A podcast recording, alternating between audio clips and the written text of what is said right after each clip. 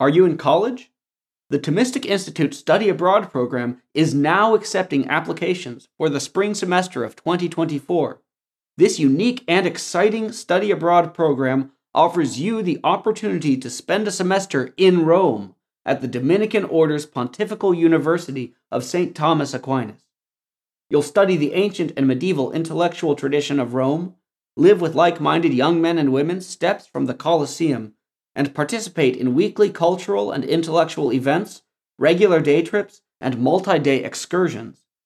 To learn more about this life changing opportunity, go to ThomisticInstitute.org slash Rome. That's ThomisticInstitute.org slash Rome. Welcome to the Thomistic Institute podcast. Our mission is to promote the Catholic intellectual tradition in the university, the church, and the wider public square. The lectures on this podcast are organized by university students at Thomistic Institute chapters around the world. To learn more and to attend these events, visit us at ThomisticInstitute.org. My lecture is really on the Catholic perspective of inspiration and biblical authorship uh, why we think that the Bible is reliable in communicating truth. What does it mean that the Bible communicates truth? These are the types of questions that I hope will become a, a bit clearer in the course of this lecture.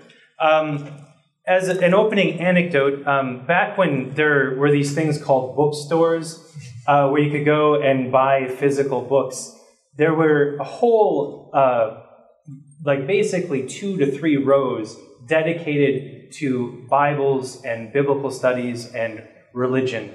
So you could go to a Barnes and Noble, for example, and you could uh, probably count out about 15 different translations into English of the biblical text. Um, you could have study Bibles that had supplementary notes and maps. Um, there were all different options that you could have. And it became, at least in, in my uh, experience growing up and studying the Bible, it became a kind of uh, commonplace to have your Bible. So you would have an individual book that you would take notes in, that you would read again and again and again. Um, and it was something uh, of a phenomenon uh, that um, lent itself really to thinking about the Bible as something that you could own a copy of. Uh, I bring this up because it was common, at least for me, when I began to read and study the Bible, to think about this as something that I was doing on my own. That I have my own Bible, that I read it by myself and study it by myself. But the Catholic perspective on what it means to have the Bible, what it means to read and study the Bible, is something that is much more communal oriented. So, what I hope will become clear in the course of this lecture is why that's the case. In considering how the Bible originated from God, how the Bible was received by human beings, that this is fundamentally a, an, a communal type of experience of reading a set of common texts together, interpreting a set of texts in a tradition. So it's much more ecclesially focused in the Catholic tradition and perspective. That it's not an individualistic thing, but something that we do in common. So, with that opening uh, uh, anecdote in place, I would like to begin by considering one of the most important teachings about the Bible in the Catholic tradition. It's this document called the Word of God from the Second Vatican Council, Dei Verbum. All right, so this Second Vatican Council, as you might know, was an important council of teaching authority in the life of the Catholic Church. It is the place where we have the most developed teaching on the sacred scripture, what the Bible is. And in that document, it's important to recognize that it begins with revelation. It begins by describing what it means that God chose to reveal himself to human beings.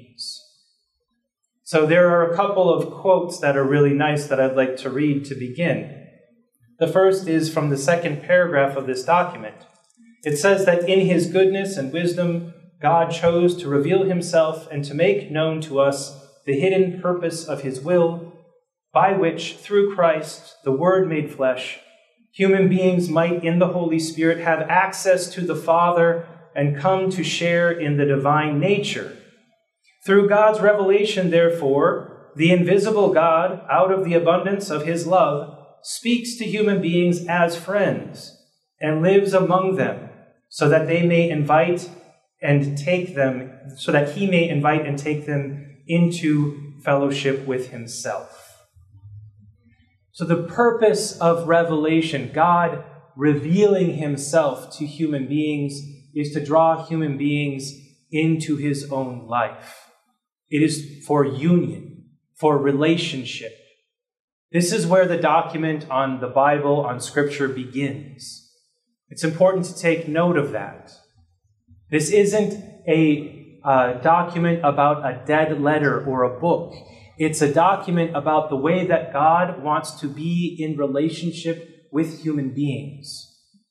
God wants human beings to be in relationship with Him for all eternity. Because that's the case, it's God's plan to reveal Himself and eventually to give us the gift of a written revelation in the scripture. This is the trajectory of this document. The second text is that uh, is from the sixth paragraph that through divine revelation, God chose, chose to show forth and communicate himself and the eternal decisions of his will regarding the salvation of men.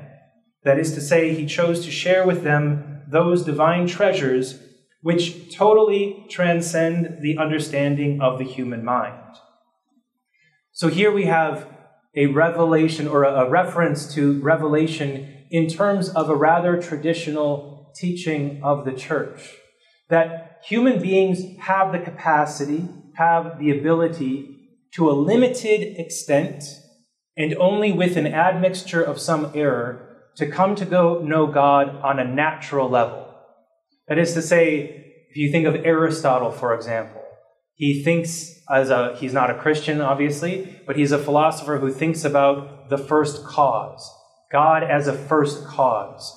He's going through philosophical proofs of the existence of a God.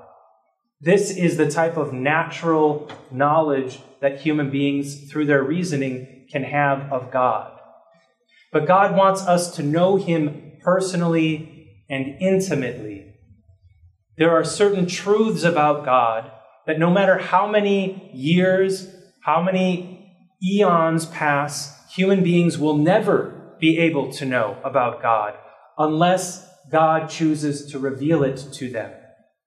So, this is the context that this document begins with that the scripture is ultimately a written record of God's revelation a written record of the truth that God wants human beings to know so that human beings can be in union with God. That's where it begins. The second point that this document uh, proceeds to is the actual consignment to writing. The fact that this is a written message of salvation, what this means for us. It considers the context in which the fullness of God's revelation, Jesus Christ, became man and then communicated truth with his preaching, with his deeds, with his miracles. That he was in this personal relationship, particularly with the apostles and the disciples. He communicated truth to them in his and through his personal relationship. But then, after a certain amount of time, these apostles, they were eventually given this gift of inspiration to consign to writing this same message of truth. So we can think about it as a master and apprentice relationship that Christ taught his disciples as his apostles, what this truth of God was and taught them how to communicate this truth with other people. So we can think about how the apostles really took up the ministry of Christ, working miracles much like he did, and communicating the gospel through their preaching in various lands in order to bring people this saving truth. But they realized after a few decades that this saving truth really ought to be written down. Because this was a way of ensuring that this saving truth could be communicated to many subsequent generations through centuries and across the sands of time. Also, that it could be communicated throughout the world, that the text enabled them to spread God's message of salvation farther and more efficiently. This is the basis then of the decision to, on a human level, consign to writing this message of salvation. In composing the sacred books, the document says, God chose men, and while employed by him, they made use of their powers and abilities, so that with him acting in them and through them, they, as true authors, consigned to writing everything and only those things which God wanted. So God is using these disciples to consign to writing this message of truth in order to make it possible for more people to come in contact with this message of truth and so be saved. It's important to recognize that the Holy Spirit is at work in both of these movements, both when the apostles go out to preach and when they sit down to write down the message of salvation the Holy Spirit is at work animating what they are doing. The Holy Spirit oversees their preaching initiatives and he oversees their writing. That is what we call inspiration. It is the Holy Spirit working on the mind and in the heart to produce this written text. The Holy Spirit uses then these human beings as instruments. In order to understand this concept, we can have um, a, a, a, it's, it's good for us to have recourse to Thomistic philosophy and a understanding of what instrumental causality is. Because we say that the books of the scripture have both God and human beings as their author. God is the source, God is the originator, the one who brings them into being, most fundamentally. But God also involves human beings in this process of writing down. Because this is the case, we need to understand in what sense God is the author and in what sense the human being is the author. Or that is, how God is using the human being as an instrument. In the course of time in the history and tradition of the church, there were many attempts to explain this relationship, and sometimes there's a, a comparison of the author to a pen or a brush. That the human being is simply a pen in God's hand. This is inadequate because it doesn't completely honor the dignity of this human person as an instrument of God, using his mind and his heart, his creativity, in order to consign to writing these things which God wanted. So when we say that the human author is an instrument, it's not saying that the human author is an instrument like a hammer is an instrument or a tool, or like a tape recorder is an instrument.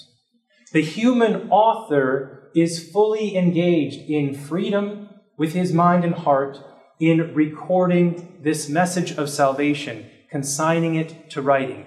He is a true author. So, how do we understand that? Well, to understand this properly, it's good to remember that for all of us, at every moment, God is continually keeping us in being and enabling us to do what we do.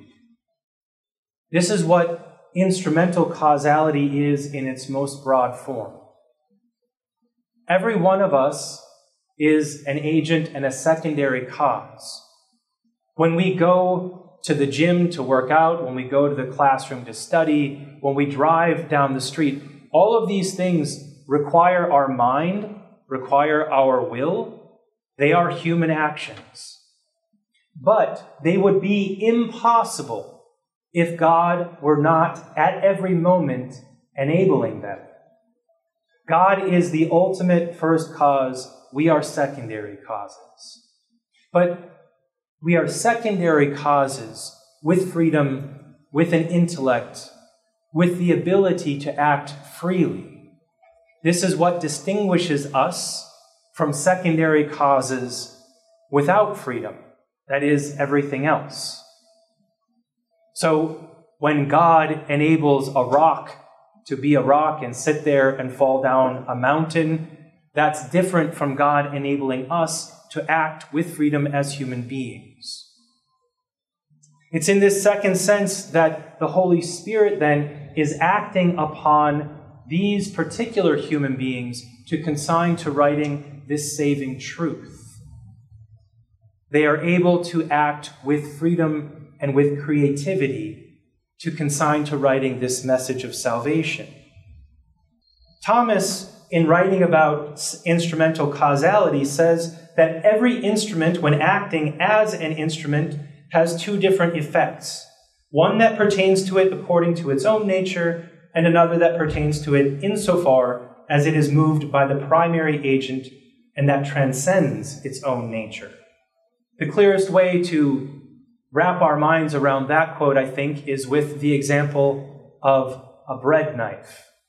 If you imagine a bread knife sitting on a table, it is sharp, it has a serrated edge, and it has in itself the qualities necessary to be able to cut a piece of bread.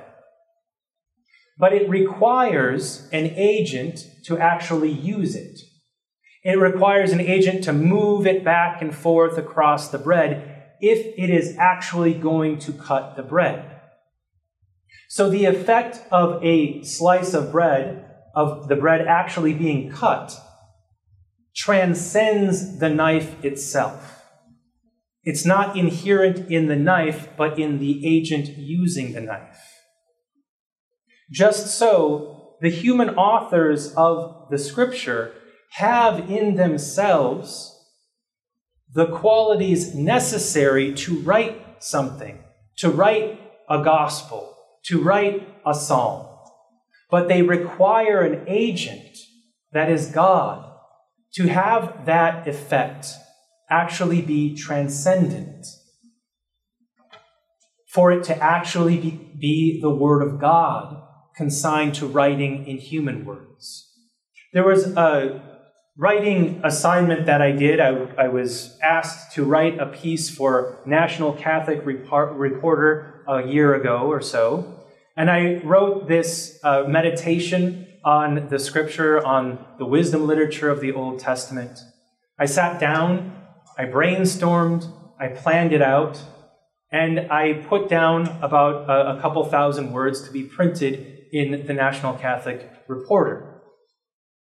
When this was put into the paper, though, there were several people who read it that I later encountered. And one of them in particular was this man, a family man, who came up to me after a talk I gave and profusely thanked me for having written this piece on wisdom because he said it helped him to put into perspective God's plan and purpose for him in his life. When I sat down to write that piece, I had no idea who was going to read it. I had no idea what all of the extended effects were going to be. But in God's providential guidance, He used this piece of work to help other people come to know the truth. And that is, in a comparable fashion, a transcendent effect, one that I could never have intended one that I did not really bring about on my own, but only inasmuch as God used me as an instrument for communicating truth to other people. On an order of magnitude ever greater than that, this is what the hagiographers, the human authors of Scripture, did in committing to writing the saving truths of God's sacred Scripture. Having gone through that, this dual authorship between God as the originator of Scripture and the human instrument that God uses to consign Scripture to writing, we can think about a few implications of this. First of all, because God is the author of Scripture, Scripture is one. There is unity to all of the books. There are 46 books of the Old Testament, 27 books of the New Testament. They say a lot of seemingly distant and uh, different things. There are different points of emphases. And yet, there is unity to the message contained throughout all of these, written between 1000 BC and about 100 AD. There is a unity to the message that is contained throughout all of these books. That is the first ramification of this dual authorship, that God is the author. Secondly, that we have confidence that there is that these books are inerrant, that the whole of Scripture does not contain in any respect error. This is what uh, this document has to say about it. Since everything asserted by the inspired authors or sacred writers must be held to be asserted by the Holy Spirit, it follows that the books of Scripture must be acknowledged as teaching solidly, faithfully, and without error that truth which God wanted to put into the sacred writings for the sake of salvation. This lack of error is to be understood then in terms of the way that God communicates truth through these human words to bring us to salvation. There are mistakes in the words of Scripture. What I mean by that is when these things were written down, they had to be copied. They had to be copied a lot. We actually don't have an original copy of any of the books of the Bible. What we have are copies of copies of copies of copies of copies. We have some copies that go all the way back to the first century BC of parts of the Bible, some parts of the gospel that go back as far as about 50 AD, but nothing complete. What we have are copies of copies of copies, and sometimes in the course of that transmission, mistakes entered into the transmission process. Someone forgets to dot an I or cross a T. Someone spells a word wrong. Someone writes a word twice. Sometimes explanatory notes find their way into the main text. These are small errors, or small mistakes, I should say, that do not constitute errors. They do not, uh, they do not in any way impinge upon the truth that is communicated by these books. So it is important for us to recognize that there are mistakes, even if they're not errors. And I'll come back to this point at the end of this talk as I consider a couple of case studies. Finally, as this quote mentions, we have confidence that this teaches this set of books that we call the Bible, teaches us the truth, the truth that God wants us to know for the sake of our salvation. On the other half of the coin, because we believe that there is a human author of the Bible, we believe a, a few other things about the Bible. That it is comprised of genuine human language, genuine authors writing in the time period they lived they use the certain uh, conventions, literary conventions of their time period. Thus, in order for us to understand it, we have to understand these literary genres and conventions of, say, the 10th century BC or the 1st century AD. We have to understand what these human authors were trying to write if we are to interpret them properly. Finally, we also believe, as I've said a few times, that these human authors use their intellect and their will creatively to put down this truth in the best way that they see fit. They are truly authors.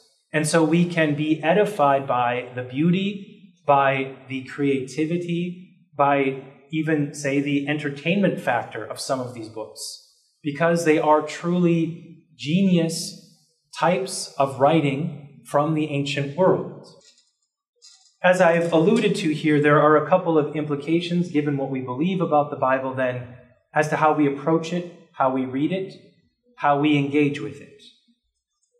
Since God speaks in sacred scripture through men in a human fashion, the interpreter of sacred scripture should carefully investigate what meaning the sacred writers really intended and what God wanted to manifest by means of their words.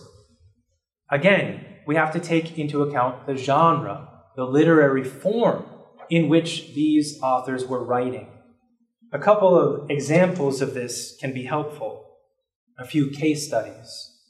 If you were to go to Exodus 14 to 15, this is where the Israelites are all being led out of captivity after the Pharaoh has been struck by a series of plagues. He says that they can go. They're all uh, going into a uh, big caravan, into a military formation to get out of Egypt to go back to the promised land. And in this account, the author is quite careful to note that there are 600,000 men, not counting women and children, who are in this caravan.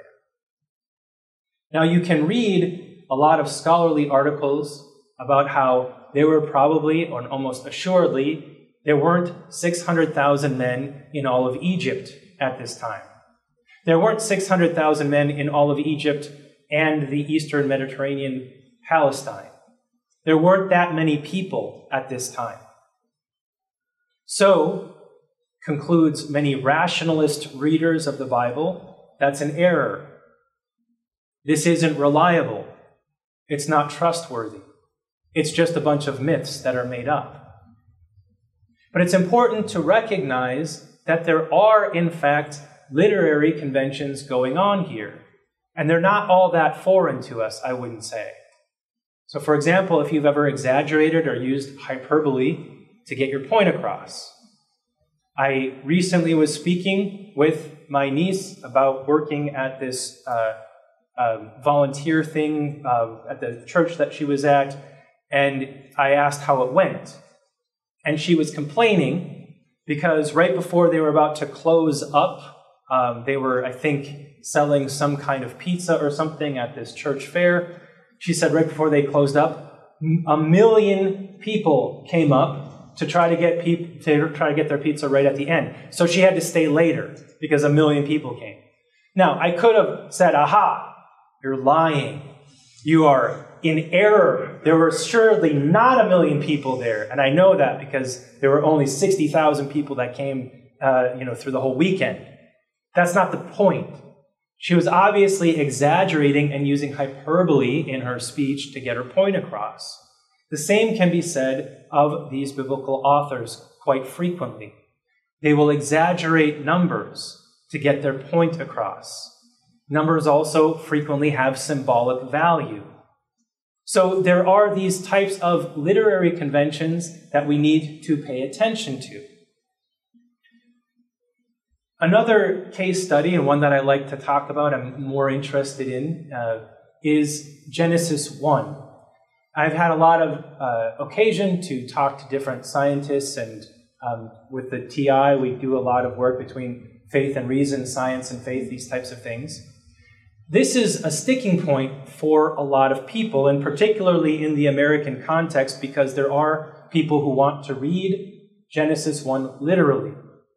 That the earth is only whatever it is, 6,000 years old, that it really was created in seven days, and so forth. This account, however, is a highly symbolic account that is interacting with Babylonian myth. So, the people who wrote this, the, the Israelites who wrote this, were living in Babylon at this time. And they had to go out into the cities of Babylon and hear how great the god Marduk was, how great Babylonian power and supremacy was. So, what is this author trying to get his people to see and to know about God? What is the saving truth that he's trying to communicate? Most basically, it's just this God is the origin of everything. God is the origin of everything. Well, some of the Babylonians might have said, what about the sun? The sun is all powerful. The sun, Shemesh, is a god who creates and gives life to the earth. No, the sun was created by God. God, Yahweh, is the origin of everything. That's why, if you've ever read Genesis 1, you notice that God creates light before the sun.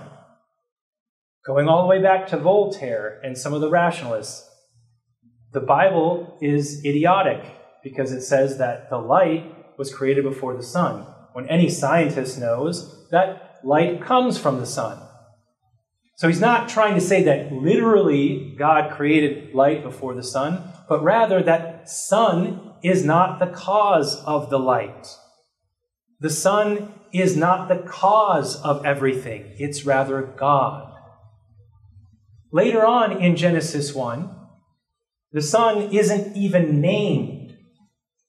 It's the great light that's put over charge of all the other lights. And there's a lesser light. So the sun and the moon are not even named, they're not given names. And the reason for that, again, is because these were gods in the Babylonian pantheon. And this author wants to demote them, to say that they're not gods. There's nothing special about them. They were appointed simply by the one true God to rule over the night and the day, so to speak. So that's one example of something from Genesis 1 that we can better understand if we understand what the author's intention is. Finally, we get this seven days and this pattern of sevens coming through. That God, there are seven times where God says, Let there be, and then there was. God continually says, Let there be light, let, there, let all the waters be gathered into one place, and so on and so forth. And the narrator says that this happens exactly as God commands. So creation happens at the Word of God, and it's in perfect accordance with what God commands. If you read the Babylonian creation myths, and actually any creation myth in the entire ancient Near East, the entire ancient world. You know how things are created? It's that gods fight each other and kill each other. And then the world is created out of the corpse of a god. That was one of the chief myths in the Babylonian world. The hide of a god monster was peeled off and then spread out, and that's the sky. Her corpse is the earth. And then another dragon was slain, and the blood from that dragon is poured out on this clay, and that's what human beings are. They're the descendants of this monster. Dragon blood is that which animates them. It's meant to explain why human beings are so violent and why the world is so chaotic and so forth. But in that context, consider what Genesis 1 is saying. No, God created serenely and without any effort, and God created an ordered world. He created every domain of the cosmos, and He created the beings that are supposed to inhabit those domains. It's orderly, it's serene, it's peaceful. That is a far cry from the Babylonian worldview. And it's that kind of historical work and historical reading that can help us to appreciate with greater subtlety the message that is being communicated through Genesis 1. And if we have all of that in the background, then when we move to John, the Gospel of John, in the beginning was the Word, and the Word was with God, we get this ability to read Genesis 1 and John 1 together. That God's Word, Jesus Christ, is coming into the world to reorder, to recreate, to produce again this serene peace and order and justice in the world. That is part of John's message there. Finally, since I'm talking about the Gospels, it's helpful and important to remember that these two are a particular genre. The Gospels are modeled on a kind of biography, a bioi, in the Roman world. And in these biographies, they feature a protagonist who's fully developed as a character, who is meant to exemplify and illustrate some value, some virtue. So Christ in the Gospels is exemplifying the value and the virtue of what it is to live according to the grace of God, the grace of the gospel. Christ illustrates what is possible when we live in union with God. And that's an important point for us to consider, again, because in the history of the rationalist modes of interpretation, they doubt everything about these Gospels because they were not written as historical records in the way that rationalist people would like them to have been written. So you get a lot of interesting studies of the life of Christ that seek to take out, pick and choose historical data points, look at how Luke differs from Matthew, and so on and so forth. And you actually get some pretty entertaining lives, lives of Christ. One of my favorite ones was by an Italian living in the 17th or 18th century who said that it was a clear matter of fact that Jesus Christ did not die on the cross. That what happened was Luke, because we all know that Luke was a doctor, Luke gave him a special vial of painkillers before he was crucified. And then Luke snuck off, and after the Romans thought that Jesus died because his respiration got really low and they couldn't detect a heartbeat because of the potion that Luke had given him, they took him down from the cross and buried him. And then Luke came by later and then had a special kind of herb concoction with uh, Joseph of Arimathea. And they woke him up later on. So there's a rational explanation for all of this. Jesus Christ really didn't die, really wasn't raised, but it's, it's perfectly sensible. And if we just take this little detail and that little detail and then fill in everything else with rationalist speculation, then we have a true life of Christ.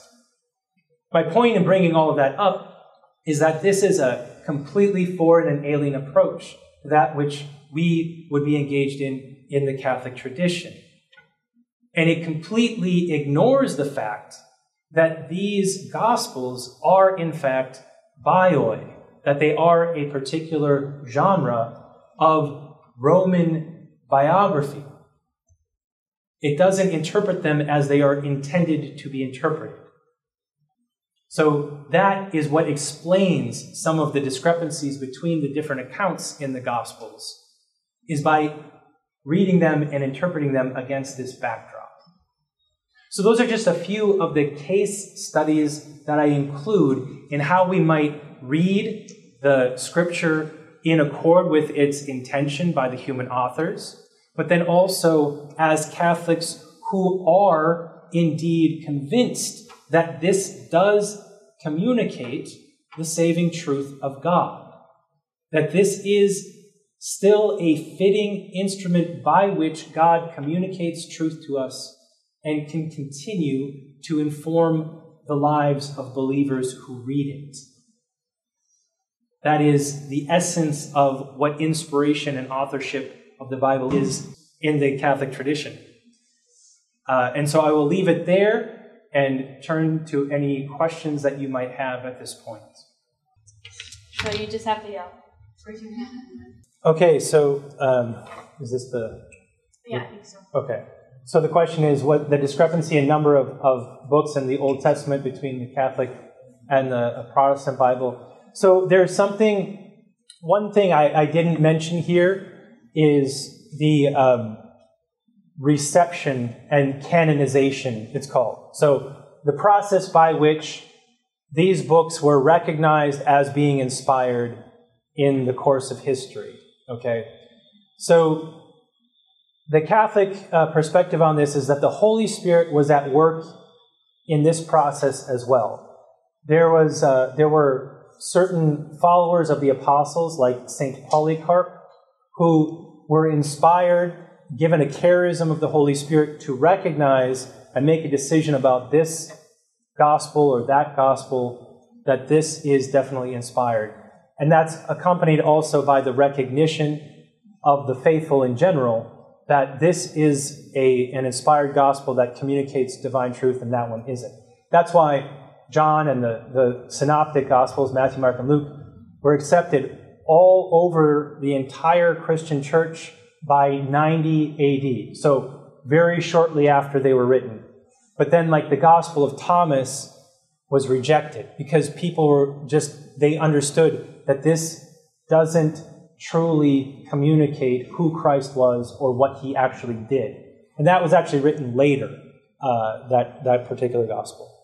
Okay, so that process then um, got uh, was a little bit messy with a, respect to a few books, um, like the Song of Songs, if you've ever read that book, which is an extended love poem between a, a man and his bride. Uh, and the question was, well, how can this possibly be scripture? What does it teach us? Um, the, uh, the book of Ecclesiastes, uh, the book of Sirach, there were certain of these books that had questions on them. And so it wasn't until um, the fourth century, uh, with Augustine of Hippo and some of the church councils, that the, those decisions were finally made definitively, and lists were actually written out. Um, the other thing that got confusing for people is that in a manuscript, uh, in a book, you would have some non biblical books included along with biblical books. So, like, there's something called the Shepherd of Hermas, uh, for example. So, there were good books about living a good Christian life, but they weren't inspired. So, it, it was a messy process through the fourth century, but then it was regularized and standardized. Uh, as I understand it, then, one of the principles by which Luther uh, wanted to um, sort of reform the church was also with regard to the scripture making a determination uh, based on the principle for the Old Testament of Hebraica Veritas, which was uh, truth in the Hebrew. Uh, that was a, a, saying that was popularized by St. Jerome, um, but he basically wanted to say that if it wasn't composed in Hebrew in the Old Testament, then it, it should be set aside. So that was one of the things. So there are books in the Old Testament, like the Book of Wisdom, uh, that was composed in, in Greek. Um, and then the Book of Sirach, which is one of my favorite books, was uh, transmitted in Greek for many centuries. The curious thing about the book of Sirach is that it was actually composed in Hebrew. The Hebrew was lost. They transmitted it in Greek for many centuries, and then in 1897, the Hebrew was discovered again. So uh, that's a, that's one of those books as well. So uh, that's kind of how those those ones fell out. Yeah. Another question. You mentioned that Genesis one yeah. was there's symbolism there. Yes. Um, so is it all true or is it all symbolism? Uh, so the question is uh, Is Genesis 1 all symbolism or is it all true? Uh, yeah. So I would say both. Uh, it's highly symbolic and it is most certainly true. Uh, so symbols are a way that human beings communicate truth, uh, and it's certainly a way that God communicates truth. So what it is not is it is not a uh, an account of the material origins of the universe and of human beings. So um, if I, if I could also include Genesis 2 here, if you'll permit me. Human beings, I don't think, are really made out of clay. It, you know, like that's not, it wasn't really that they were formed into clay figurines and then breathed into. Like that's not the, uh, meant to be a material account of the origins of human beings.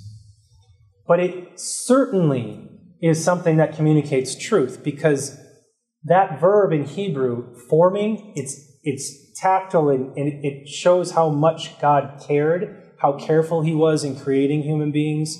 And the life breath is the same word um, for the Spirit of God. So the Spirit of God resides in human beings. And that image of God breathing into the nostrils of human beings to animate them shows a close connection between human beings and God. Uh, so it is symbolic, but it expresses the depth of the relationship and the truth between God and human beings. Yeah. Question. Um, so get back on, on literary style or literary yep. form of the Bible. Um, uh, in the wisdom books, like yep. and, and Proverbs. So uh, recently, I've had a lot of discussion online. Uh, online, a lot of Arianism and uh, Unitarianism is growing, right? because they, they take a hyper literal understanding of the Bible. Mm-hmm. How has the church historically, and you probably know I'm going with this, how has the church historically taught the, the proper exegesis of, of Proverbs 8? Okay, so the the question regards wisdom literature, uh, and so there there have been recent uh, debates, I guess. Yes, uh, okay, okay, all right, about the kind of Arianism uh, uh, within some of the, the scripture, and particularly with regard to Proverbs 8. So, Proverbs 8, uh, 22 to 31. Yeah, 22 is like the main. Yeah. So, so that is a, a poem uh, that, uh, the way that I would describe it is it is a poem that uses a device called personification to describe wisdom. So, wisdom is described as a woman, and the woman, uh, wisdom, is uh, seated before God. She's the first thing that's created. She's present when God creates the world. Um, she's depicted as, uh, depending upon how you want to translate, as delighting or or being a master worker, kind of architect, or a, kind of at play before God. So she, um, the the way that I would handle this um, is it's, it's actually remarkably close to some of the hymns and the poems describing Isis. Uh, that is I S I S, uh, Egyptian goddess. Um, and she uh, has this kind of wisdom connotation in Egyptian. So it's borrowing that to describe this quality of wisdom with which God creates and the quality of wisdom that is in, inheres within all of creation. And that poem clearly links wisdom. There's she's a bridge. It's linking creation with her and then her with God. So it's she's being described in this personified way in order to describe how through wisdom human beings in their knowledge and in their minds and their higher faculties can be united with God. And it's it's highly symbolic. Um, so yeah, yeah. I think that aren't the Arians trying to say that was actually Jesus Christ, right? Because oh, he was made in the beginning, right, right, right. I'm, yeah. So, so, so to bring how that, would you push back against yeah, that, so that Jesus was created, right? So then the the point is that there's a longer standing tradition that Proverbs eight uh, and then Sirach twenty four point to prefigure Jesus Christ because it, Jesus Christ is wisdom incarnate. And they use uh, 1 Corinthians 1 2 4, I guess, to say, to try to cross reference that, that Proverbs 8 22. Yeah, so which, which picks this up. So, what, what I would say about it is that um, it's true that these prefigure Jesus Christ and uh, 1 Corinthians, uh, what was it? Was it 124? Yeah. Uh, the power of God and the wisdom of God. Um, that, that Right, that this is this is true to say that Jesus Christ is the wisdom of God. It absolutely. But what it is trying to do is it's trying to then read Proverbs 8 literally uh, as in the first instance referring to Christ, um, whereas what I'm saying is that the person who wrote Proverbs 8, 22 to 31 lived in probably, let's say, roughly around 1000 to 800 BC. And then that's how it kind of came into Proverbs. And that that was intended to be a personification poem. This human author did not have uh, any no- direct, explicit knowledge of Jesus Christ. But then in God's providence, it's taken up and used, uh, it, it points forward to Jesus Christ. So, one great quote by uh, Benedict, uh, Pope Benedict, God rest him, from a work that he did called the, the, the Word of the Lord, this thing that he wrote, is that the Holy Spirit, who gives life to the church, enables us to interpret the scriptures authoritatively. Um, no, that's not the one I want. Excuse me. Sorry. The Holy Spirit, principal author of the Bible, can guide human authors in the choice of expressions in such a way that the human author will express a, a truth, the fullest depths of which he himself will not understand or perceive. So, in other words, a lot of what these, it's the principle that God can re employ things that these human authors have written in a new way to refer to in a more fuller way to Jesus Christ. And that's part of the unity of the Bible that we believe in. Yes.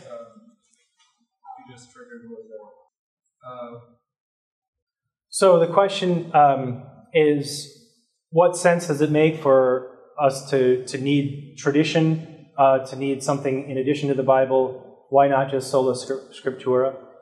Um, so the answer uh, where I would locate this, um, this is going to the, this document, the Word of God again, is that the Word of God is not coterminous with or identical with the Bible. The Word of God is bigger and more expansive than the Bible, than the Scripture.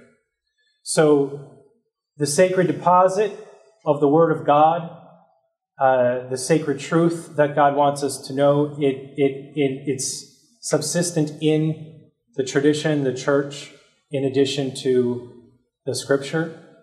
Um, and then there's a certain sense in which you the, the tradition kind of proceed precedes, if I could put it that way, um, what I'm talking about specifically is that the, the apostles were engaged in handing on the truth, the word of God, preaching orally. Um, and then it's only in the context of their preaching, of their uh, teaching, that is to say, they're already, they already have this authority in which um, the written message of salvation is received. So that framework precedes the actual writing down of the scripture. So if you look at it from the day that Christ was crucified and ascended to heaven, and then the Pentecost sends forth uh, the apostles to do the preaching, to, to hand on Christ's ministry. So from like let's say 35 to all the way to um, 70 there's 35 years where how how is this truth actually being transmitted it's it is being transmitted independently from the scripture um, there's a separate question then about the interpretation uh, and the, the the way that the interpretation occurs and uh, what I would say about that is, again, we are we believe that we're an ecclesial body united in Christ, that we receive this together as a community, but also read it and interpret it together as a community. So it's not me sitting by myself and coming up with new and fun ways to interpret the scripture, but I'm supposed to be interpreting it with a, an eye on the tradition like what what did Jerome say about it? What did Augustine say about it? What did um, uh, Oikonomenius of Caesarea say about it? Uh, th- these different things. Um, so I'm supposed to be taking into account the tradition, but then also uh, the, this ecclesial context, which is different from. So I go to professional guild types of conferences, and there the emphasis is like what's original, what's new, what, how can you read this in a novel way? And so publish something that's original and get tenure, because that's what it's all about. So it's, I mean, so that's kind of the, if you want to like highlight the two ends of the spectrum. There's some more of them. No one else does. I guess we can go back. You can just go back, that's fine. Uh, Uh, Noah's Ark, even Exodus as a whole. This didn't. I'm arguing just. Yeah. I discuss all the time, and I'm trying to tackle Okay. as if I were an So, outsider. so, so, uh, yeah. Uh, how does hyperbole work with narrative, essentially, uh, narrative recountings? Um, and if I may, um, if I could insert this in there, um, what's the difference between history uh, and, or does history require uh, complete accuracy in detail? Uh, does biblical history require complete accuracy in detail? And so this is another area of interest of mine actually, is that one of the, and I, so my personal uh, assessment is that there's not enough space for um, non historical narrative in our understanding of the Old Testament. In other words, I think there is more non historical narrative in the Old Testament than people typically usually would assume. So, um, what I'm thinking about, so you're talking about the primeval history there of, of one, I mean, there's so much interaction with myth and, and other types of, and I don't mean that like myth isn't true, but like it's the type of thing that Genesis 1 was doing and, and sort of recounting our origins to present to the present day, present human experience. How do people get to be where they are? How did this alienation from God happen?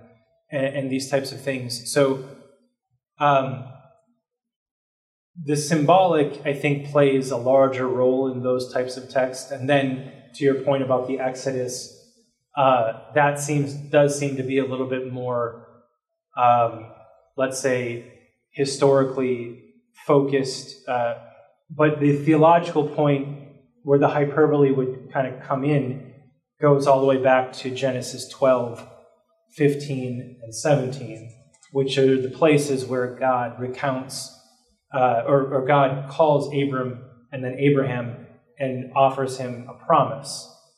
And that's the, that's the tension.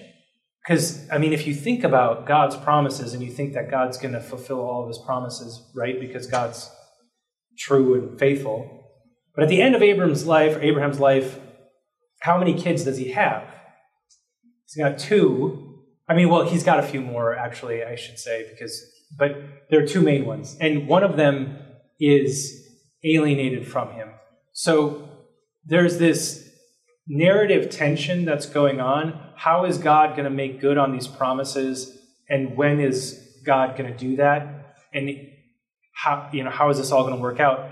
So when you have this giant uh, cadre of people, they, they become so numerous in Egypt, that's the beginning of the fulfillment of the divine promise that God will make Abraham's descendants as numerous as the stars of the sky or the sands on the shore of the sea. 600,000 is innumerable, basically, at that time. So, like, that's part of how it fits in. And then finally, there's this big swath of historical material between Deuteronomy and Second Kings. And part of the point of that is to explain how it happened that they find themselves in the exile.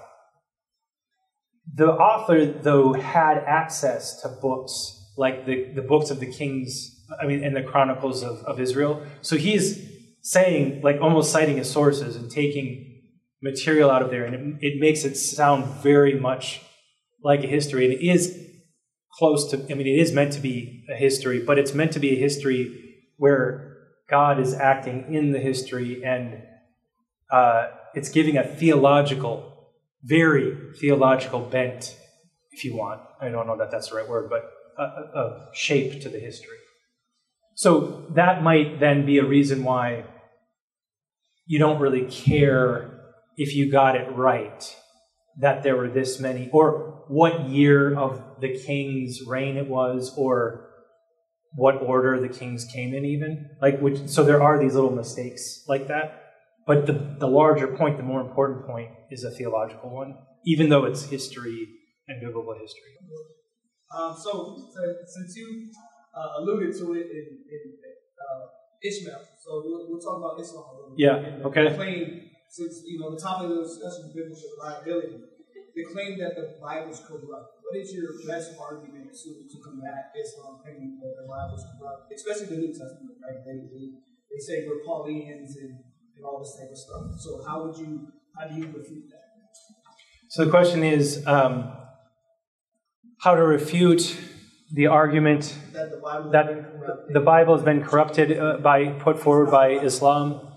I don't know that there is like uh, straightforward apologetic type of argument because if I mean if you're saying eh, so put it this way if you don't if you don't believe in biblical inspiration then uh, that's kind of one of those first principles that's hot, tough to really get around. Um, so there are, again, I mentioned this, there are professional biblical scholars who don't think that Paul is to be trusted and they read him with a great deal of skepticism because why should you trust some guy writing in the first century, you know?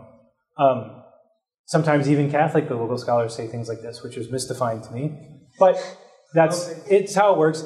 But no, so like the, the main thing is you reaffirm that Paul, okay, on the way to Damascus, I mean, there is some type of and you can this might be more or less convincing, but the, I mean the fact of the matter is that these these accounts of this conversion exist.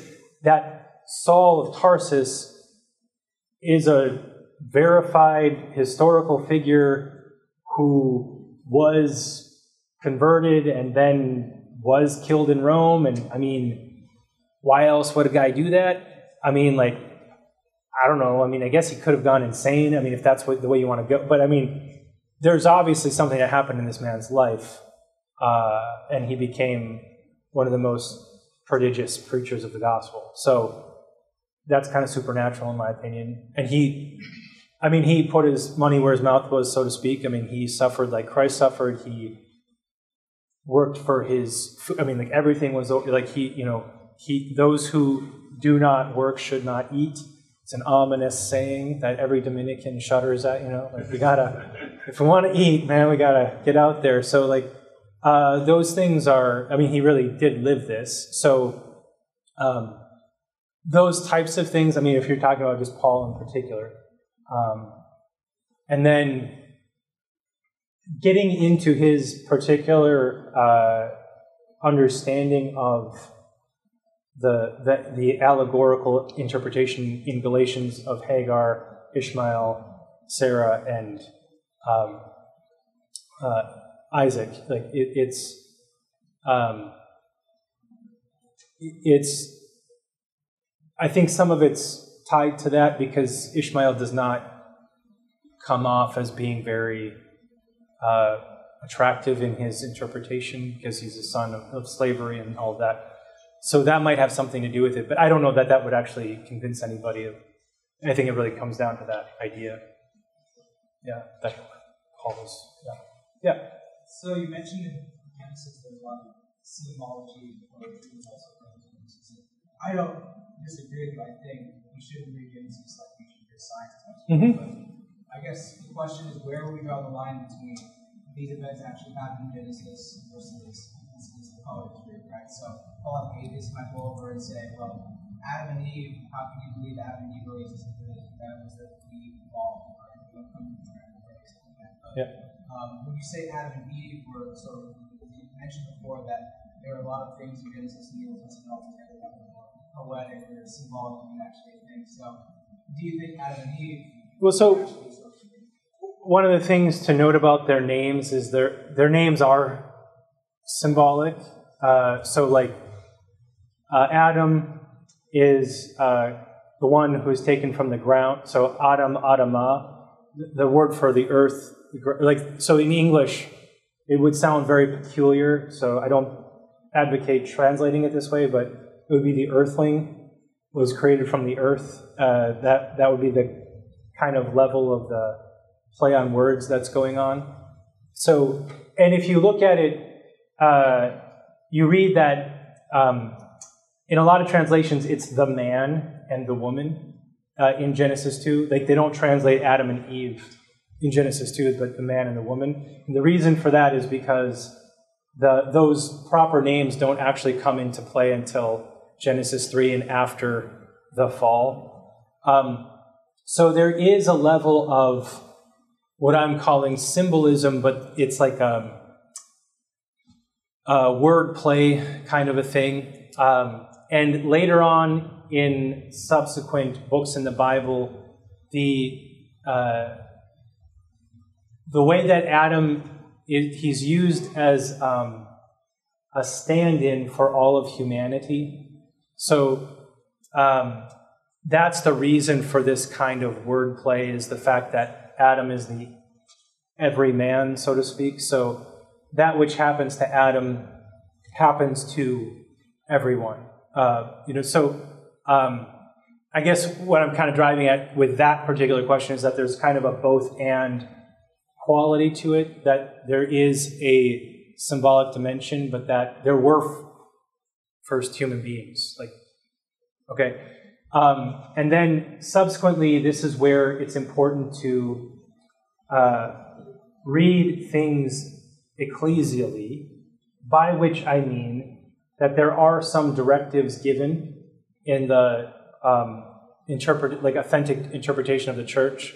Uh, there are certain documents where we're guided that you um, humani generis is one of them, but it's it's to say that it's um, it's important to affirm that we have first parents, one, that there were, were first parents that were created, and then two, with regard specifically to the teachings on original sin, that uh, with the fall, that we do believe in a doctrine of original sin where it's not just a matter of children imitating their parents, but that there is a spiritual malady that is passed on uh, through generations. So this would be um, uh, in different uh, in different formulations. It's not um, propagation, not imitation. That we we share in original sin by propagation and not imitation. It's not to say that original sin is a biological reality, but it is a spiritual state that we share in uh, that can only be remo- removed in baptism. So, given that doctrine and the dogma there, uh, we're encouraged and guided to uh, believing that there were first parents.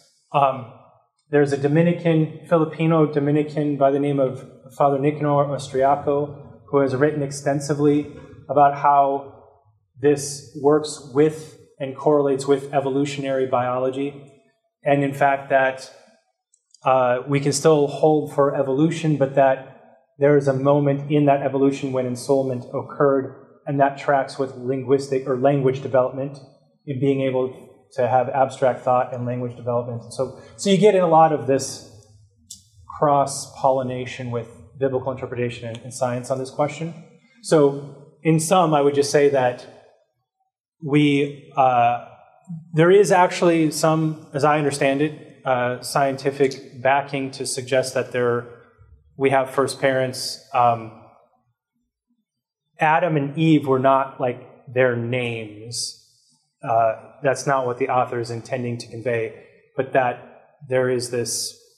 Eve means life, you know. It, it's uh, and Adam again, as I said, is like earthling, whatever. Yeah.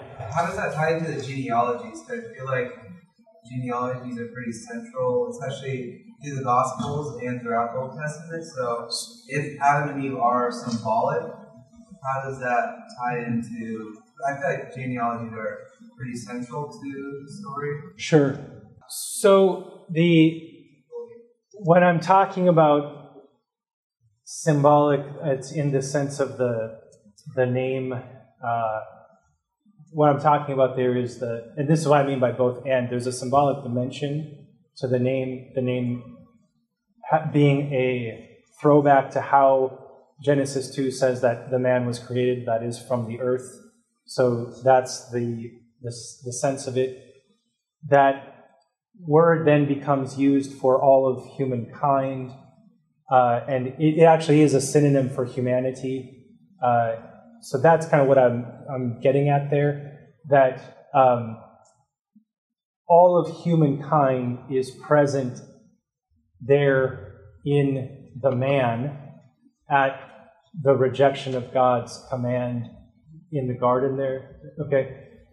The, the genealogy then when you're the genealogies of the first 11 chapters of Genesis are, um, again, it's a drama that gets played out.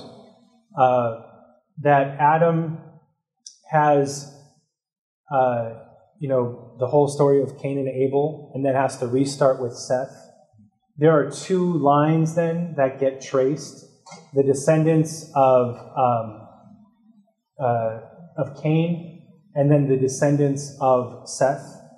And all of the good, if I can just put it that broadly, uh, figures come through the lineage of Seth, and then all of the questionable figures come through the lineage, and it, it oscillates back and forth in these in these um, these different lineages.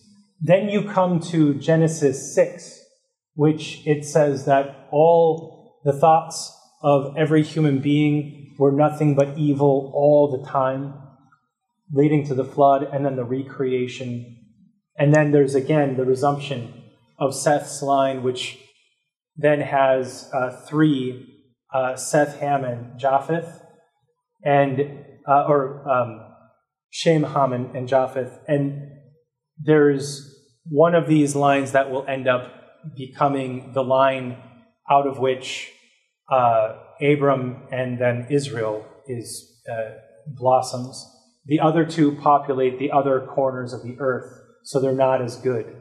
Um, so the, the lineage in those chapters, that is to say Genesis 1 to 11, explains the primordial spread of human evil, and then also after the flood, the spread of human beings in the world, the, and how um, the modern nations that the people knew at the time descend from these patriarchs that ultimately all go back to the, the pre-flood, uh, to Noah, and then pre-flood to, to uh, Abram.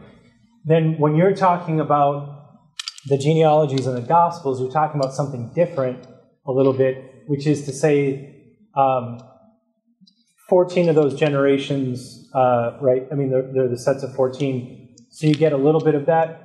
But what you're talking about is the fulfillment of Davidic promises there. So the generations continue to be traced uh, to King David from Abram, uh, from Abraham, and then um, after King David and the exile. Uh, so there's like a periodization of history uh, in the in the concept of these generations that there was an epoch that's primordial uh, before the flood, after the flood, then up to David, then after David. Uh, so after the exile. So that means the first 14 generations from Adam to Abraham are not necess- don't necessarily have to be historical? Um, I mean, it wouldn't be.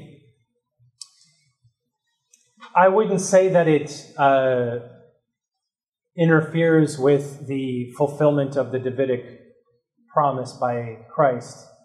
Uh, there's no proof that it doesn't, or that it, I mean, it's sort of um, whether Yeah, I mean, whether they're really, I, I mean, yeah, like, um, I guess how would you put this? Whether the people who inhabit the eastern part of the uh, Babylonian and Persian Empire really all descended from the common ancestor of, of Noah, or one of the three sons of Noah. Um, again, I don't know. I don't know how the the evolutionary evidence bears out in comparison with the just the straight father son relationship. I think there's some evidence that there is an admixture of uh, Neanderthal DNA on the one hand, and then Denisovan DNA on the other hand, so that there's a, a common ancestor, but that there are different uh, inputs, say. Uh, the reason why my DNA is very different from Father Nicanor Austriacos or uh, different people, you know, accounting for some of that change. So, um, I guess that's sort of Yeah. tangent. So Yeah. I'm assuming uh, the Catholic Church uh, takes the evolutionary stance yeah, so it's it's that it's reasonable, so, and yeah, So would that mean like God made Neanderthal, Neanderthals and every other one in His image, or would or ever is every stage of that human progression in His image, or it, it it's the position that the human, what makes a human uh, being, is a rational soul, so a rational a rational animal is a human being. So rationality progression? Would it be progression? So yeah, so we would, we also would say that there's the need for apt matter to receive this rational intellect. So, for example, if you have a slime mold, uh, that's not apt matter uh, to receive the rational soul because there's no organ for you know abstract thought and so on and so forth communication that would be like part of the idea here. So that evolution is a process that is natural that comes to a certain point, uh, and that there is a in in time then divine action to ensoul or give this rational soul to this creature that enables, uh, according this is an opinion of Father Austriaco, that this correlates with or, or uh, enables abstract thought and language, speech. Um, yeah, you spoke a little bit um, about the necessity for uh, knowledge of literary forms um, sort of, yeah, contemporary literary forms that the authors were using. Mhm. Um, and I guess that makes sense. I have a question though about sort of like our our discovery of that is somewhat recent. Right. And so, like, thinking about interpretation, like, there seems, seems to be like a gap of like people maybe weren't thinking about those forms. Right. And how does that kind of, um, I guess, speak to the need for like a sort of ecclesial interpreting, interpreting body as opposed to being just a personal, Sure. yeah, like me in the text. So if I could sum up the just the question would be how do we um, account for the recent developments in knowledge and understanding about the historical uh, genres, forms, etc., context, historical context of the texts, and how do we incorporate that while still accounting for the tradition? For a lot of people, like for centuries, no one really cared about uh, form criticism or you know archaeology. That wasn't a thing, uh, right?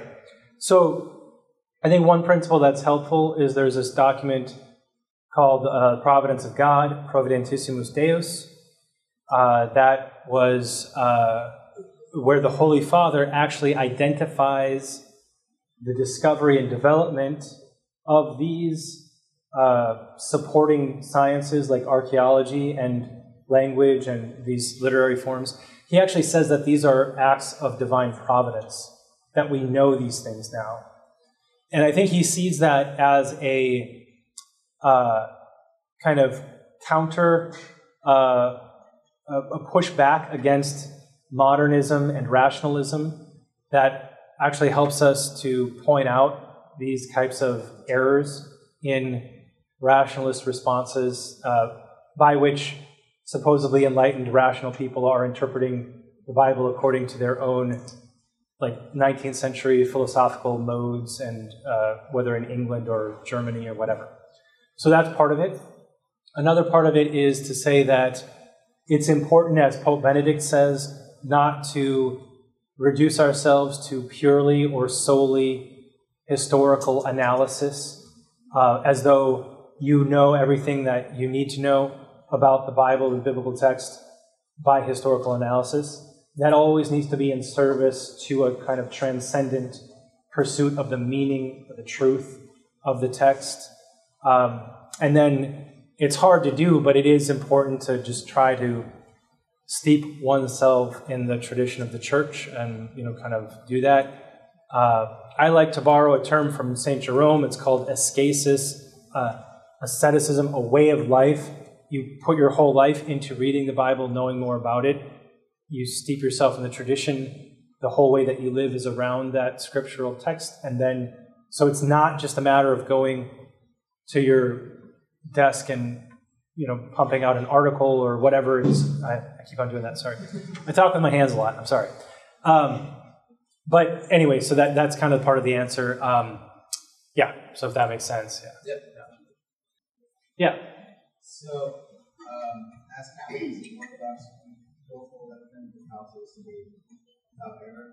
Um, and it's kind of tied to the question that I have, which is if there is death prior to the fall, if evolution is also true, because Constantinople III says, the Holy Commandments are not further says, the pious Orthodox faith of divine grace, which will knowledge and contribution to its faith. But as the author of evil, who is going to say, who in the beginning availed himself of the aid of the serpent, and by it brought the poison of death upon the human race, and not persisted for in like manner now, having found instruments for working out his will, as activating voids and raising up the whole earth from the rock, so it's one relevant, one operation, so it's talking about the opportunity for Christ. But it says that Satan brought the poison of death upon the race, Right. which would be consistent with Genesis account of Adam and Eve being death. Right. and. But if evolution is true, that means that obviously people had to die prior to the figures of Adam and Eve bringing sin to the world. So that would still mean that Neanderthals or whoever evolved before humans, Adam and Eve, that they still had to die. Yeah. But the Ecumenical Council says that death entered into the world Okay, so the fact that Neanderthals died, Neanderthals aren't human beings yet, so the fact that they died would be like dinosaurs dying, or I mean, they're closer, obviously, to human people, right? But so then, if we just, if you go with me, just to say um, that there were ensouled human beings uh, at whatever point, so you have your first two human beings.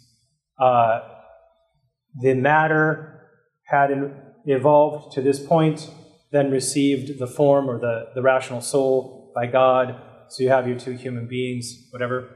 Um, so they would have had to have died, right? Well, according to nature, yes.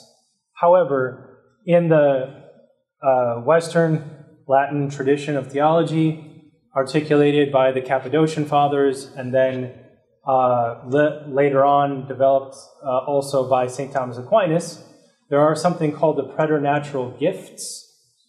And the preternatural gifts are special gifts of grace given to the first human beings. Uh, Thomas Aquinas just says Adam and Eve in the garden. This is uh, the, the fact that they're impassible, so they don't experience bodily pain uh, that they are uh, they have a gift of knowledge. Everything that they need to know about their environment, they're just given. They don't have to learn it. So they have that, and then they have immortality, meaning God, by a special gift, prevents them from dying. This is a supernatural gift. It's not natural. So this is these are called the preternatural gifts. Then, by the inexplicable decision to uh, choose against God, not to obey. This is a rejection of all of these preternatural gifts, not only for themselves, but also for human nature.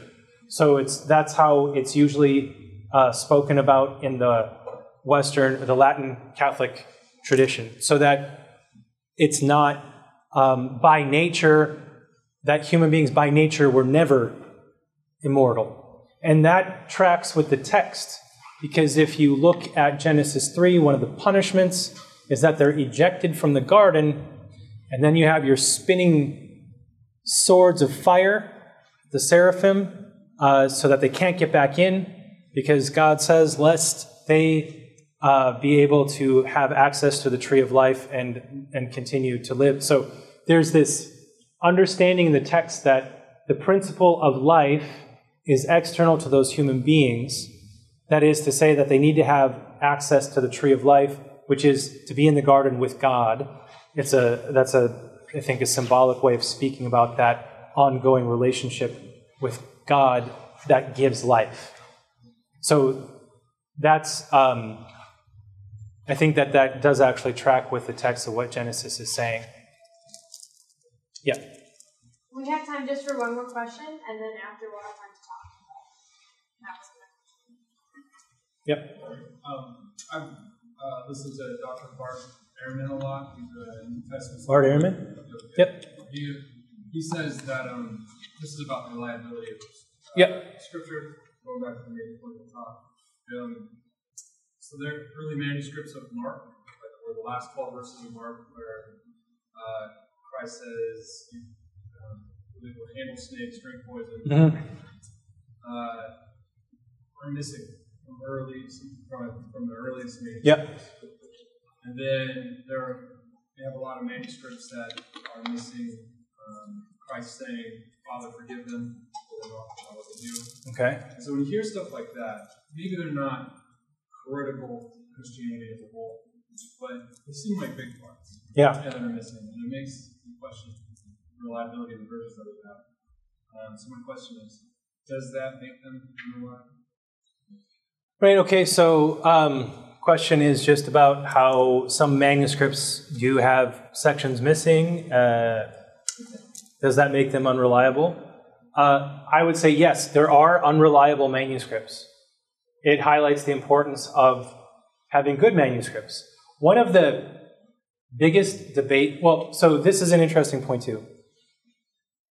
Uh, some of the early apologetic debates between, um, like, say, uh, Arians and, and the Catholics, or um, Docetists and Catholics, or you know these different groups, is that, um, or Mar- um, now I'm not thinking of the name. Starts with the name. Mar- Marcion? Marcion, yeah, Marcionism. Thank you. So Marcionism is that they accuse each other of tampering with the manuscripts. And Marcionists apparently did this quite freely. So it highlight this to your earlier question. That's one of the key things why um, the tradition was so necessary to safeguard. And people would, you could trust, if you have Polycarp in front of you, you can trust him that he's going to tell you the truth and preach the gospel to you. If you have these bishops, you have you can trust them because it's a person. But if you just have a text that's written down, you how do you know that someone didn't mess with it? And that happened. So that's true. So that highlights the importance of the total ecclesial reception of the thing. Okay, and then we develop very early on monasteries in the desert, uh, St. Catherine's Monastery, uh, Sinaiticus. There's a one of the earliest fourth century full manuscript of the whole Bible. It's called Sinaiticus because it was found on Mount Sinai. Uh, the monks were the ones who were copying these things, living their whole and like focused on meticulously copying these things out. So those were the reliable manuscripts that you have, like the exemplar copy. So everyone could understand and know that this big, beautiful looking copy is the one that we trust the most. And these other more hastily written ones are the ones that are like less reliable. But if you have a question, you can go consult the main one again. And that So th- there is a kind of science of manuscript study that developed over time, and that's what we do today is text criticism. There are thousands of manuscripts, and it's tedious work, and that's you, you, you come up with these critical editions to try to get the most reliable uh, text that you can. Sinaiticus is like. Fourth, yeah. Vaticanus is the other one that's a big one. All right. Thank you for all those questions. Thanks for listening to this lecture on the Thomistic Institute podcast. The generosity of people like you makes this podcast possible. If you enjoy these talks, please consider showing your support at www.thomisticinstitute.org/donate. Your donation of even a dollar helps us reach more college students and many others with the powerful truths of the faith, and it ensures that we can keep publishing top-notch lectures on this podcast. Thanks a lot.